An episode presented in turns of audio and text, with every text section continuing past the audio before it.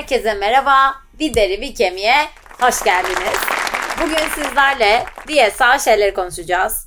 Diyet nedir? Diyetisyen nedir? Neden diyet listeleri hayatımızda? Neden biz e, diyet listelerinden, diyetisyenden korkuyoruz? Bunlardan bahsedeceğiz. Evet sevgili Pınar, ilk sorumuzla başlıyoruz. Sence insanlar neden bizden korkuyor? O zaman öncelikle herkese kocaman bir merhaba da benden gelsin. Evet herkes bu diyetlerden çok korkuyor. Diyetisyenlerden çok korkuyor. Çünkü bu diyetisyenler bu insanların elinden maalesef o pastaları, börekleri, çörekleri alıyor. ve de sanki biz yiyormuş yiyormuşuz da onlara hiç vermiyoruz ya da biz hiç yemiyormuşuz onları hiç sevmiyormuşuz gibi bir algı var. Sanki ne bileyim o çikolatalar bizim için de hiç cazip bir şey değilmiş gibi düşünülüyor. Ama maalesef tabii ki öyle değil. Biz kimsenin elinden bir şeyleri almıyoruz. Zaten Asıl amacımız onlara sağlıklı beslenme eğitimi vermek. Çünkü bu eğitimle birlikte ister liste yazarak ister liste yazmadan bir şekilde onların hayatlarını sağlıklı sürdürebilmeleri için onlara beslenme önerilerinde bulunuyoruz aslında. Eminim ikimiz de öyle ilerlediğimiz için bu konuda insanları aslında çok da sıkmadan hayatlarının içinde sürdürebilecekleri programlar yapıyoruz. Ama nedense bizlerden genelde çok korkuluyor. Evet, biz Sevmiyorlar bizi. Evet. Diş hekimleri bir bizlik. Ya tabii ki şöyle bir durum var. Ee, sağlıklı olmak için hayatta bazı şeylere belli limitler getirmek Kesinlikle gerekiyor. Öyle. Şuna katılmıyorum. Yani sıfır şeker, sıfır un, sıfır şu, sıfır bu değil ama her şeyin de belli bir limiti olması gerekiyor. Yani canım şunu istedi hadi şunu yiyeyim. Canım bunu istedi hadi bunu yiyeyim. Yani sezgisel yeme diye de altın çizdiğimiz şey bu değil aslında. Ya duygusal yemelerimizi de biraz yönetmemiz lazım. Zaten diyetisyenden e, hoşlanmamak ya da diyetten hoşlanmamak o duygusal bağ burada başlıyor zaten. Yani kişinin yemekle kurduğu duygusal bağ o diyetisyen tarafından kırılmaya çalışıldığı için yani o hassas bağ çökeceği için insanlar böyle bir e, direnç noktası oluşturuyor ve ben hayır gitmeyeceğim benim ona ihtiyacım yok ya da işte bana zaten yazacak şimdi bir kibrit kutusu bir şey e, yani, yani. Bir de şöyle bir şey var çok enteresan. Şimdi ben danışanlara genelde işte gramaj vermiyorum. Sadece diyorum ki bir dilim. Şimdi yüzde seksen şunu soruyor. Bir dilim ne kadar? Ben oraya kibrit kutusu gibi ya da işte ne bileyim yani rahatsız edici bir ölçü yazsam bu sefer insanlar diyecek ki bak yine bunu yazdı. Ama bir şey yazmadığında da bak neden yazdın. Yani o kadar hassas bir çizgi ki ne yaparsan yap bazen karşı evet. tarafın istediğini Genelde korkutucuyuz yani. Hani ne kadar sevimli de olsak aslında onları iyi anladığımızın da farkında da olsak genelde anlamıyormuşuz. Bu diyetisyen atıyorum yani kilo almış vermiş fark etmiyor. Zayıf da olsan zaten hiçbir şey yemiyordur. İşte sevmiyor ya da hani böyle bir algı var aslında diyetisyen için bir kere korkutucuyuz. O Tabii. kesin bilgi. Aynen hani öyle. diyetler korkutucu. Çünkü insanlar diyete sanki bir şey ödeyecek yani bir bedel ödeyecekmiş gibi yaklaşıyor. Ama diyet dediğin şey aslında yeme biçimi demek. Sen hamburger yiyerek de aslında diyetini oluşturabilirsin. İşte ne bileyim salata yiyerek de diyetini oluşturabilirsin. Bir de salata demek sadece diyeti çağrıştırmamalı. Yanlış mı düşünüyorum? İnsanlar evet. genelde yulaf, salata, sebze yemeği evet. bunu tamamen diyetle özleştirmiş biçimde. Ya aslında tabii bir de şu da var. Yani sürekli sosyal medyada pohpohlanan işte şu detoks bilmem ne detoks şu listesi bu listesi dedikçe insanlar sanki diyetin içinde sadece bunlar yer almalı gibi geliyor. Bazen danışan geliyor ve diyor ki ben yulaf sevmiyorum. Hani sanki onun yulaf sevmemesi kilo vermemesini sağlayacakmış gibi. Sanki yulaf yediğinde ya da chia tohumu yediğinde onu zayıflatıyor ama atıyorum e, patlıcan yemeği yediğinde ya da ne bileyim etli bir şey yediğinde aa ona kilo aldı. Aynen Çünkü öyle. hani kültürel olarak aslında bizim bir beslenme biçimimiz var ve Akdeniz bir beslenme düşündüğünde şu an dünyanın en popüler diyetlerinden en birisi. Hemen sağlıklı ama ya işte, işte böyle kalıplar var. Biraz o kalıpları da yenmek istiyoruz. Aslında bu podcast'in bu konuşmalarımızın da sebebi bu. Yani sadece belli bir besin grubuna odaklanarak ya da belli bir liste yöneliminde gitmek de zorunda değiliz. Ve korkularımızın yersiz olduğunu da birazcık e, bir diyetisyenle öğrenebiliriz. Yani o kadar çok işte ben tiroid hastasıyım. Acaba kilo verebilecek miyim? E zaten gelenlerin %70'i tiroidli. Yani, ya da menopoz. Menopoz evet. gelince sanki insanların birden 20 kilo alması gerekiyormuş gibi böyle bir algı oluşuyor. Çok fazla evet. tabu var. Yani mesela ben işte tabildot yemek yiyorum. E zaten herkes öğlen tabildot yemek yiyor.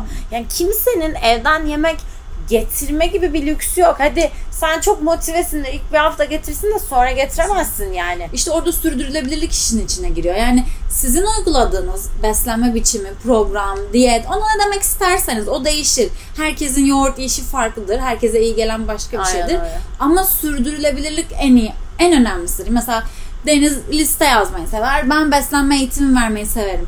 Ama bu noktada da ikimizin yoğurt işi ya da işi yapışı farklıdır. Ama hangisinin size uyduğu ya da bizim de kendi mesleki görüşümüz ve danışanımızın yaklaşımıyla birlikte yaklaşımımız değişir. Canım yani herkese göre farklı. Kesinlikle. Yani aslında buradan ilk eve götüreceğimiz mesajın şu olması gerekiyor.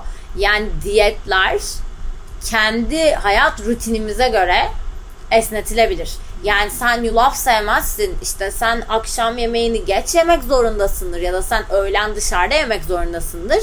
Bir kere çalıştığınız birey ya da işte kendiniz bir rutin oluşturmak istiyorsanız kendiniz de bunu hayatınıza oturtabiliyor olmanız lazım. Yani bazı değişmeyen şeyler var. Şimdi büyük şehirde yaşayan bir insan eğer işten 6'da çıkıyorsa o insana sen son yemeğini 7'de ye diyemezsin o zaman ona geç yemekli bir zayıflama rutini oluşturman gerekiyor. Yani aslında ilk mesajımız belki şu olabilir. E, her yaşam tarzına göre bir e, kilo denetimi, kilo verme ve kilo koruma yöntemi var diyebilir miyiz? Kesinlikle diyoruz. Bir de insanlar diyetisyeni sadece kilo verdik bitti diye düşünüyorlar. Keşke öyle olsaydı. Ya da e, hani kilo veririm ben şimdi nasıl olsa. Yapıyorlar yani. Bizimle Tabii. çalışan bireyler böyle düşünmüyor belki ama insanlar şöyle düşünüyor. Kilo verdim bitti. Ya da kiloyu en hızlı vereyim nasıl verdim bir önemi yok. Su diyeti yapayım. Böyle diyetler de var. Bir gün bunu da konuşuruz. E, su diyeti yapayım vereyim bitsin. E sonra bakarız. Koruması kolay bana kalırsa koruması en zor noktalardan birisi eğer senin o beslenme rutinin haline gelmediyse. Ama yine de korumayı düşünüyorsa o da o evet. bile iyi. Çünkü bazen evet. şu da oluyor. E, yi yani vereyim vereyim sonra yemek için bir aralığım olsun. Yani şunu da ben çok yaşıyorum. Ben zaten hızlı kilo verebiliyorum diyor danışan. E diyorum işte vereyim de diyor. Sonra ben yine yerim yine alırım yine nasıl olsa veririm. Ama bir noktadan sonra artık vücut o döngüye alışıyor ve o hani al ver al ver bir de yaş da aynı gitmiyor beden ritmi aynı gitmiyor. Aynen biz ona yo yo diyoruz yani ne tanımlamak istersen Aynen öyle. Yani aslında mantaliteyi şöyle oturtmamız gerekiyor. Kiloyu verdik istediğimiz kilodayız. Ama biz o kiloyu nasıl koruyabiliriz? Ve korurken düzgün şeyler yapıyor muyuz? Bir de işte o kısım var. Çünkü şu da çok görülüyor. Evet belki düzgün kalori alıyor ama çok sağlıksız besin gruplarından seçim yaptığı için bu sefer yağlanabiliyor. Yine, yine sağlıklı olmak. Tabii. Şimdi ben ona şey diye tanımlıyorum. Gerçek besini yemek. Yani Aynen. şimdi sen aynı kaloriyi bisküvi yiyerek de alabilirsin. Evdeki herhangi bir tencere yemeğini de alabilirsin. Ama birinde bedenin beslenmiyor. Orada sadece boş kalori almış oluyor. Ve beslenmediği için ki o ürünlerin ya da işte fast food vesaire de ürünlerin içinde bir şey de olmadığı için beden hep aç. Aslında kalori geliyor ama besin yok. Yani o makro mikro besin öğeleri tam oturmadığı için bu sefer beden hep yemeğe alışıyor.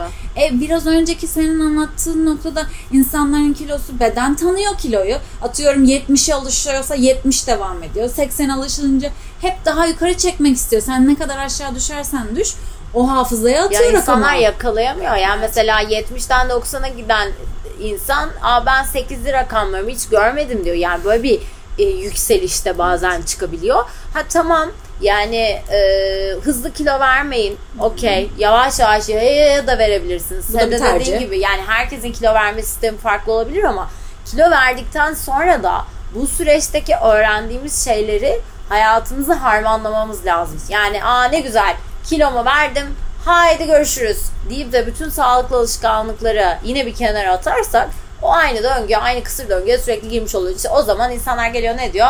Aa ben kaç tane diyetisyene gittim. Ha diyetisyen korkutucu bilmem. Ya tabii ki şimdi her mesleğin içinde doğru yapan da var. Etiğin biraz dışına çıkan insanlar da var. Yani yok dersek siz de kandırmış oluruz, kendimiz de kandırmış oluruz. Bu her meslek grubunun içinde var. Yani atıyorum doktorlukta da var, ne bileyim mühendislikte de var, avukatlıkta da Aa, var. Aynen öyle. Yani her meslekte var. Şimdi bunu yanlış yapan, insanları sürekli şok diyetlere sokan, e, yani bize de gelen hastalardan görüyoruz. İşte ben sokakta şekerim düştü, bayıldım diyen insanla da karşılaşıyoruz Çok. biz. Ama işin en komik kısmı bayıldım diyen insan tekrar gidip onu tercih aynı ediyor. insana çünkü neden? Mantık aynı aslında. İşte az önce dediğimiz gibi yani vereyim nasıl verdiğim önemli değil.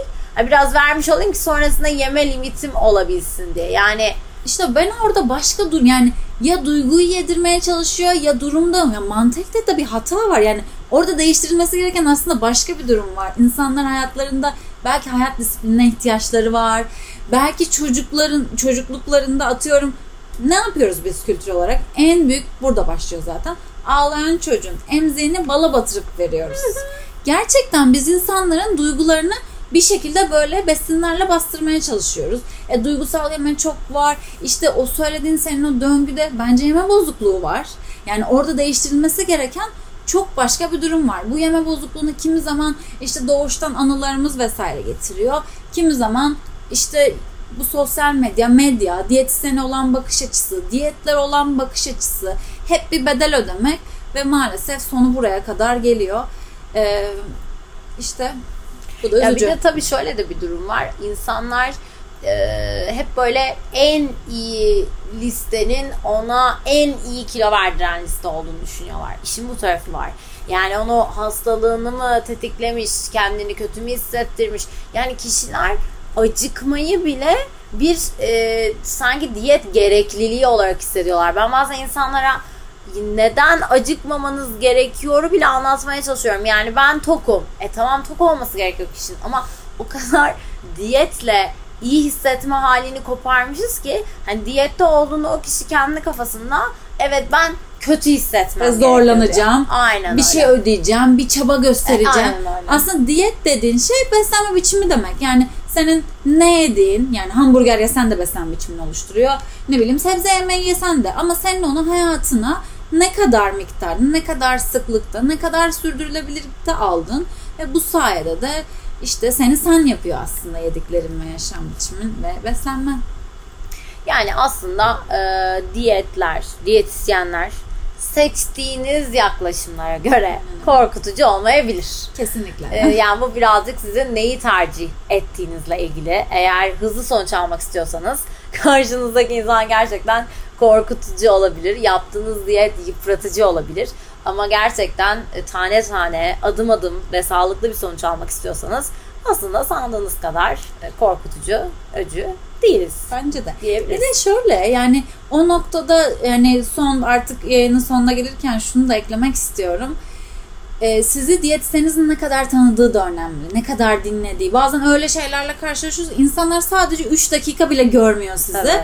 Bir kağıt elinize tutuşturuyor veriyor. Böyle çok var. E, hani, ki. O zaman ne oluyor bu durumda? Sizi tanımamış, size göre ilerlememiş ve sizi sadece bir kusura bakmayın ama müşteri gibi görmüş oluyor açıkçası. O noktada da hani sizi dinleyen, sizi anlayan ve sizin ihtiyaçlarınıza göre hareket eden bir diyetisyenle çalışmanızda bu durumu daha az korkutucu yapabilir. Aynen öyle. Yani neye ihtiyacınız varsa aslında o şekilde ilerlemek e, hem bu diyet korkularınızı yenecek e, hem kendinizi de uzun vadede iyi hissedeceksinizdir e, diye düşünüyorum.